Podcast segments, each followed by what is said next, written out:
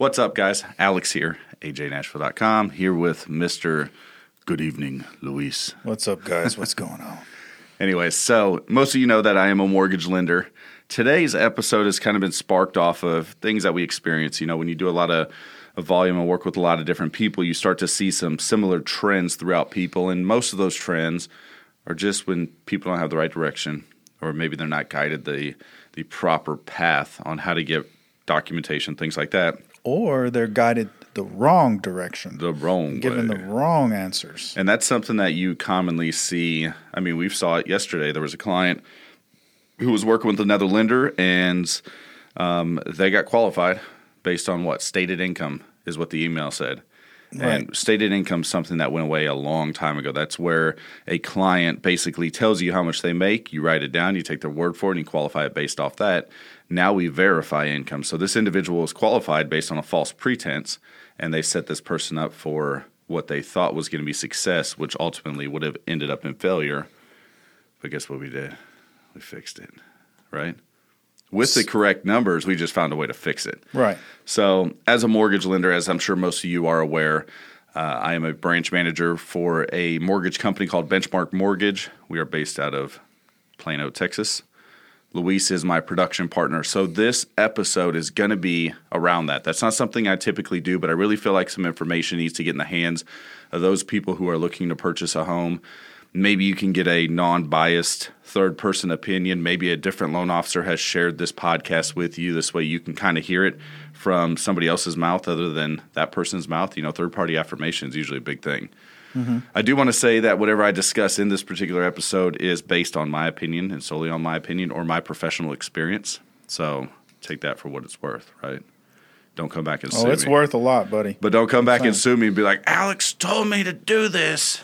I listened to his podcast. He said send it. so, a couple things. You know, and Luis is on the front line of this. That's the thing is Luis gets to see a lot of this stuff, and as being a new individual in the mortgage industry, he's seeing these things, and he's like, "Bro, what's up with this?" And we kind of make sense of some things. Some things we point and laugh at. Some things we just shake our head to. So, a couple of those things I want to talk about. When you are buying a home, please, always, always leave your assets where they're at. How many people have we had where they start Uh, moving money Alex, around? what's an asset? so, an Excuse asset me? is the funds that you may be using to purchase a home. They may be funds that you're using to show that you have the funds available to even buy a home. Oh, so these are funds that are sitting under my mattress. Possibly. Not all the time. No, they shouldn't be sitting. So the thing is, is they have to be sourced, meaning that we have to know where they're coming from. Are they coming from U.S. Bank, Bank of America, SunTrust? Are they coming as a gift? Oh, so they need to be in my bank account. They need to be in your bank account or in a verifiable f- source. I mean, they can be in an investment account.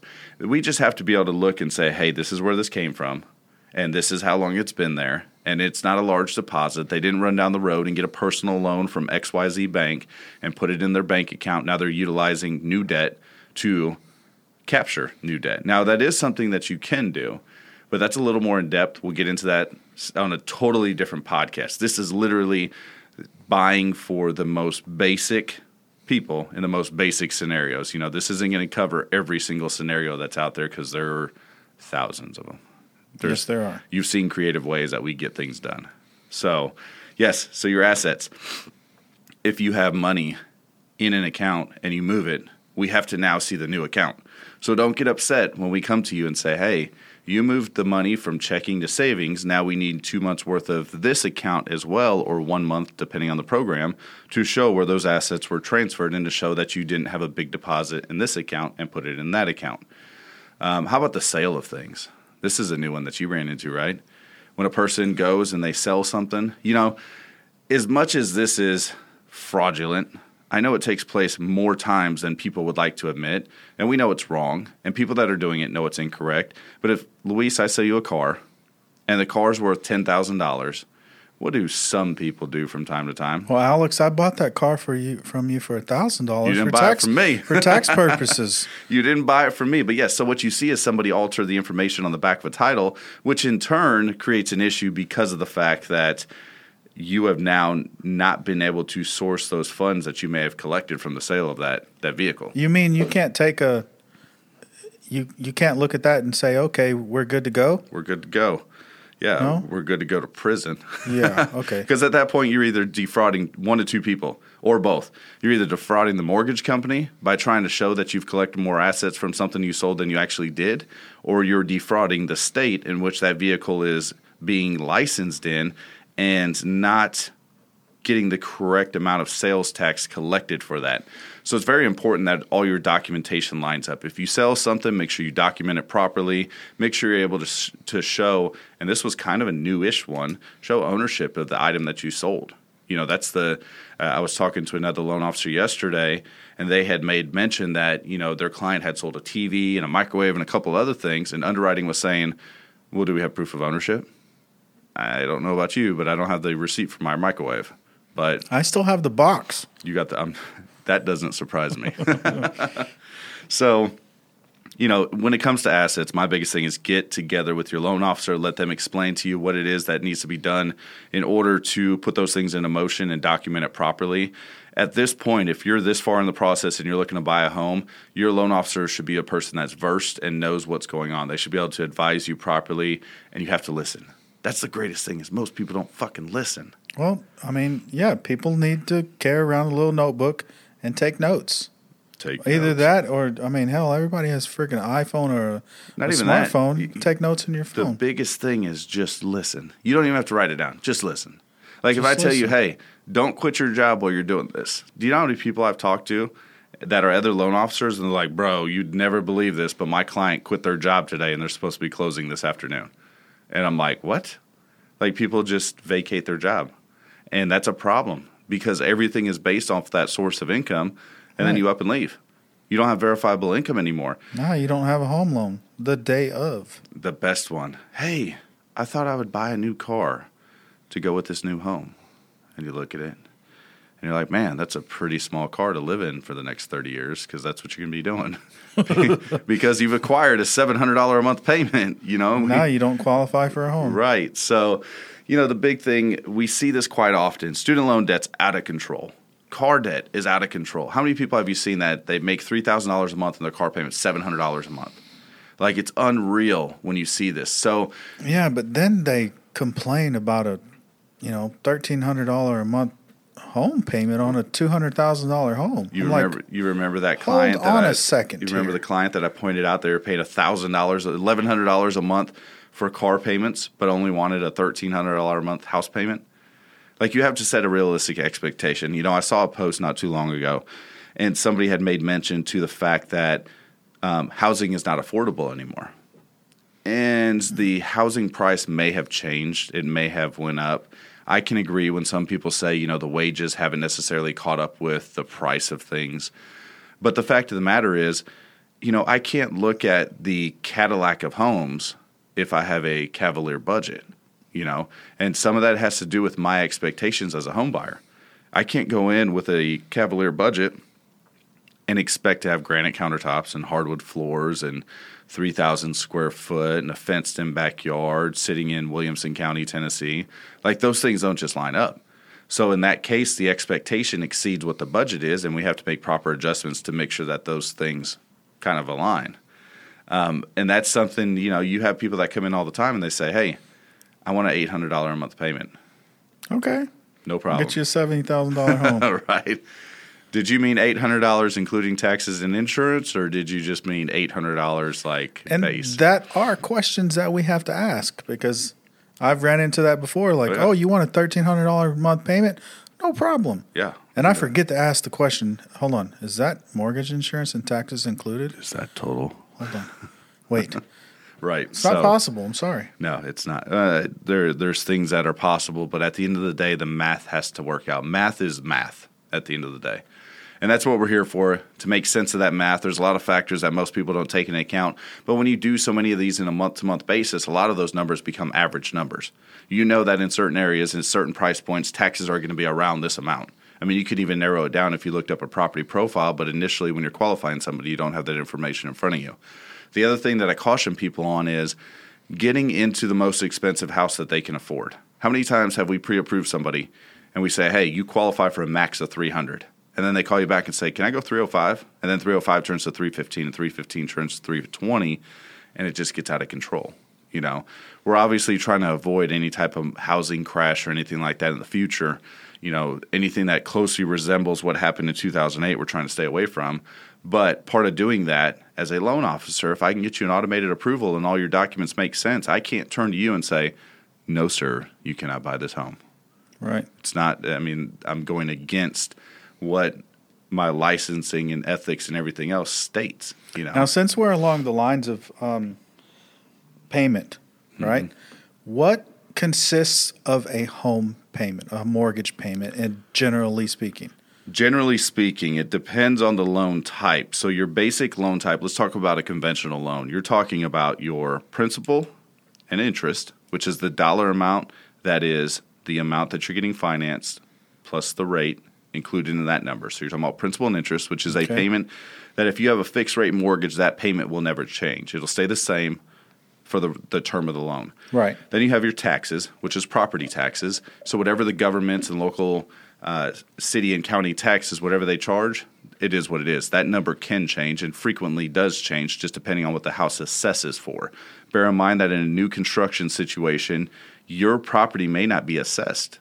And so you may not know what the taxes are. Now, I say this specifically speaking about the state of Tennessee because some states will assess the property based on the purchase price.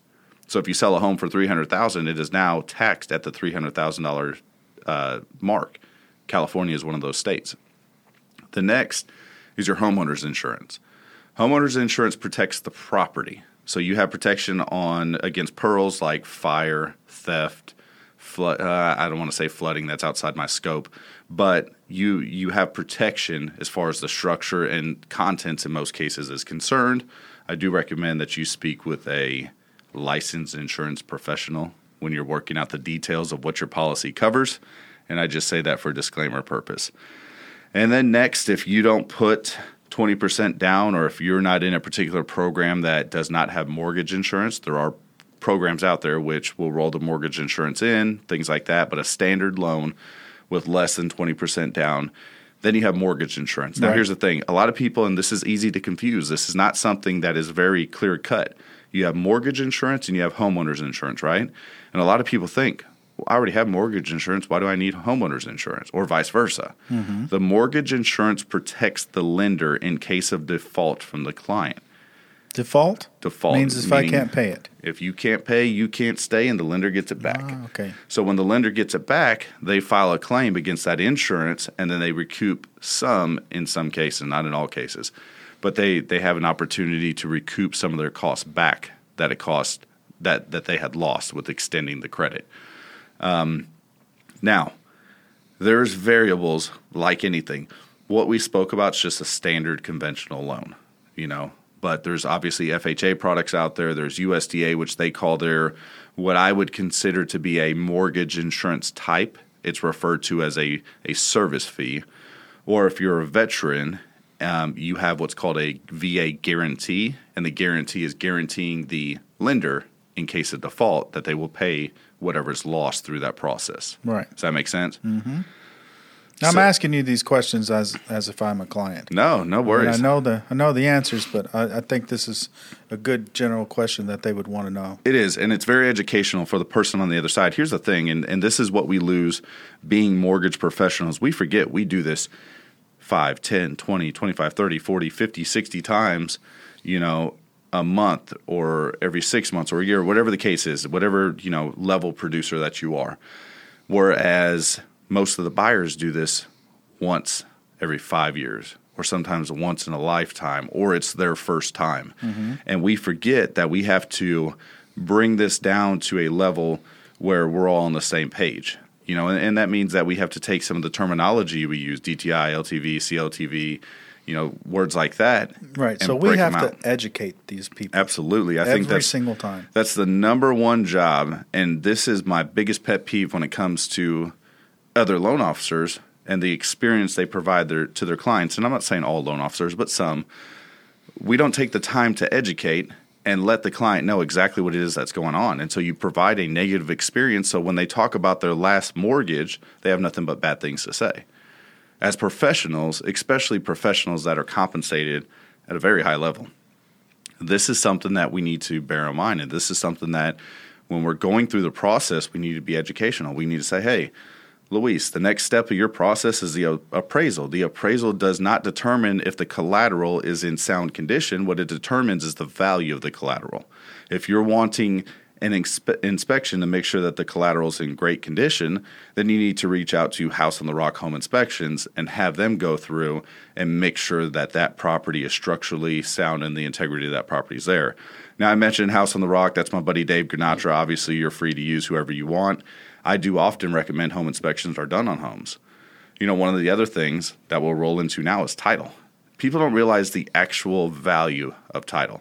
Now, title is something that is done to make sure that the chain of title is clear, meaning that there's no liens that encumber the title. This way, when it transfers to a different servicer, there's not something that is due to an individual that has performed work or a judgment or the government or anything like that on the title, meaning that you receive the property and it is your property with the lien from the lender on it. Speaking of title companies, we use one called Broker Title and Escrow. They're incredible. They take care of our veterans. They make sure that they have a great experience at a reduced cost if you are interested in using them, 615 986 2213. Let Greg and his team know we sent you. You're the man, Greg. You are the man. But that title insurance ensures that if Bob the builder comes back in six years and says, Hey, I put the roof on that house and I've got a lien against your property for $6,000 and I haven't been paid, the title insurance kicks in, takes care of Bob the builder as long as that debt wasn't or that lien wasn't placed on title from something you had done if it was, then you're ultimately responsible for it. But if it, if it was from a past situation, then that title insurance would kick in and clear that. So, what other questions do you got there, Luis? I don't know. I've kind of asked the ones that I've generally heard here recently. Yeah. Um, I mean, don't quit your job. Don't change your job. Don't run up your credit cards. If you got a credit card, leave that thing at a low balance or whatever balance it's at. Like you have to almost freeze everything you're doing. It's literally a 30 day, 45 day process. You know, people ask me all the time, how quick can you close loans? I can close them in 10 days if we have to. You know, oh, yes, if it's a press, we can get it done. But I can also close them in 45 or 60 or 90 or 120 if we need to. You Do just I tell need me. credit if I'm going to finance a home? You don't always necessarily need credit. There is a program, there's a couple different programs that allow for a person to have what we call alternative trade lines, which is other sources to prove that you are credit worthy. They can be insurance, cell phone bill, rent history, things like that. It just depends on what the lender requires and what the program calls for. So there are other alternatives for people that say, I'm not getting into debt just to get into debt. Okay. Don't run down and get a chase card just to buy a house. Find a lender that's willing to do alternative trade lines. That's always an option. Um, there's a belief that every every deal requires 20% down. Not true. No. You can get into a home. Some homes in certain areas that are approved by certain loan types will allow you to get in a home with zero down. If you're a veteran or active duty military, you can get into a loan with 100% financing as long as you have um, received that eligibility. And what I mean is, you know, if you haven't had the time served or if you're National Guard with less than six years and no Title 10 orders, things like that don't necessarily make you instantly eligible for a VA home loan. Does that make sense? Yes, it does. Have you used your VA home loan? Never. We're going to use it. Oh, I know. We're going to use the hell out of it. Oh, we're going to use it big time. so, I want that little funding fee, though. Well, and that's the that's, other thing. It's increasing next year. It is increasing with the the new bill that's coming out. We'll dive into that in another conversation. You know, I think that we need to bust this up into several parts because these are things that as first-time homebuyers they really need to be aware of. You know, the credit standards you'll have some companies that say, if you don't have a 640 credit score, we can't do a loan for you. That's not true. Each lender has their own kind of guideline of minimum credit score. If you are in a position where maybe your credit's not the best, but you're recovering from something like a divorce or an accident or something like that, and you've proved that you have maintained what we call credit fitness, you know what credit fitness is? When I'm you, lifting weights. Yep, you're lifting weights. You're like, yeah. No, credit fitness is is demonstrating the ability to pay your bills on time basically right you're, you're doing this on a consistent level so there are programs for people out there there's tons and tons and tons of good lenders out there um, i'm the type of person that believes in in shopping local you know i'd rather spend my money locally if, if at all possible So check out your local lenders. Your local lender may have some connections that will actually leverage your positioning when it comes to submitting an offer. You know, Right. people we've had where I've reached out and they're like, "Yeah, I know who you are. We'll go, we'll accept it based on that merit." I don't know if that's illegal or predatory or I don't think it is, but it's it's at all. just they know that you're they're working with a verifiable and certifiable badass. So, all right. Well, I do want to thank everyone for tuning in. Like I said, we're going to break this down into several different podcasts. I think this information is something valuable. We're not going to make this a marketing piece or make it something that, hey, use me. I'm your local home lender. We've had 147, 48. This will be like 149 episodes. We haven't done it to you yet, but I really think that there's some knowledge that needs to get out there and get in front of you. If you have questions, feel free to always send me an email or send me a private message. Hey, me too. Send Luis one. That'd be fun. Yeah, send Luis one. Luis, go ahead and give him your email. L U I S dot A G U E R O at benchmark dot US. Or you can shoot me an email at aj at benchmark.us. Thanks again for tuning in. Thanks again for your support. We hope you have a great weekend. Also, take a moment to say happy birthday to my son Lincoln. He turns three tomorrow. Oh, yeah. We're going to have a party, I baby. gotta, I gotta wrap up some gifts. So, I'm leaving. yeah, whatever. All right, see ya.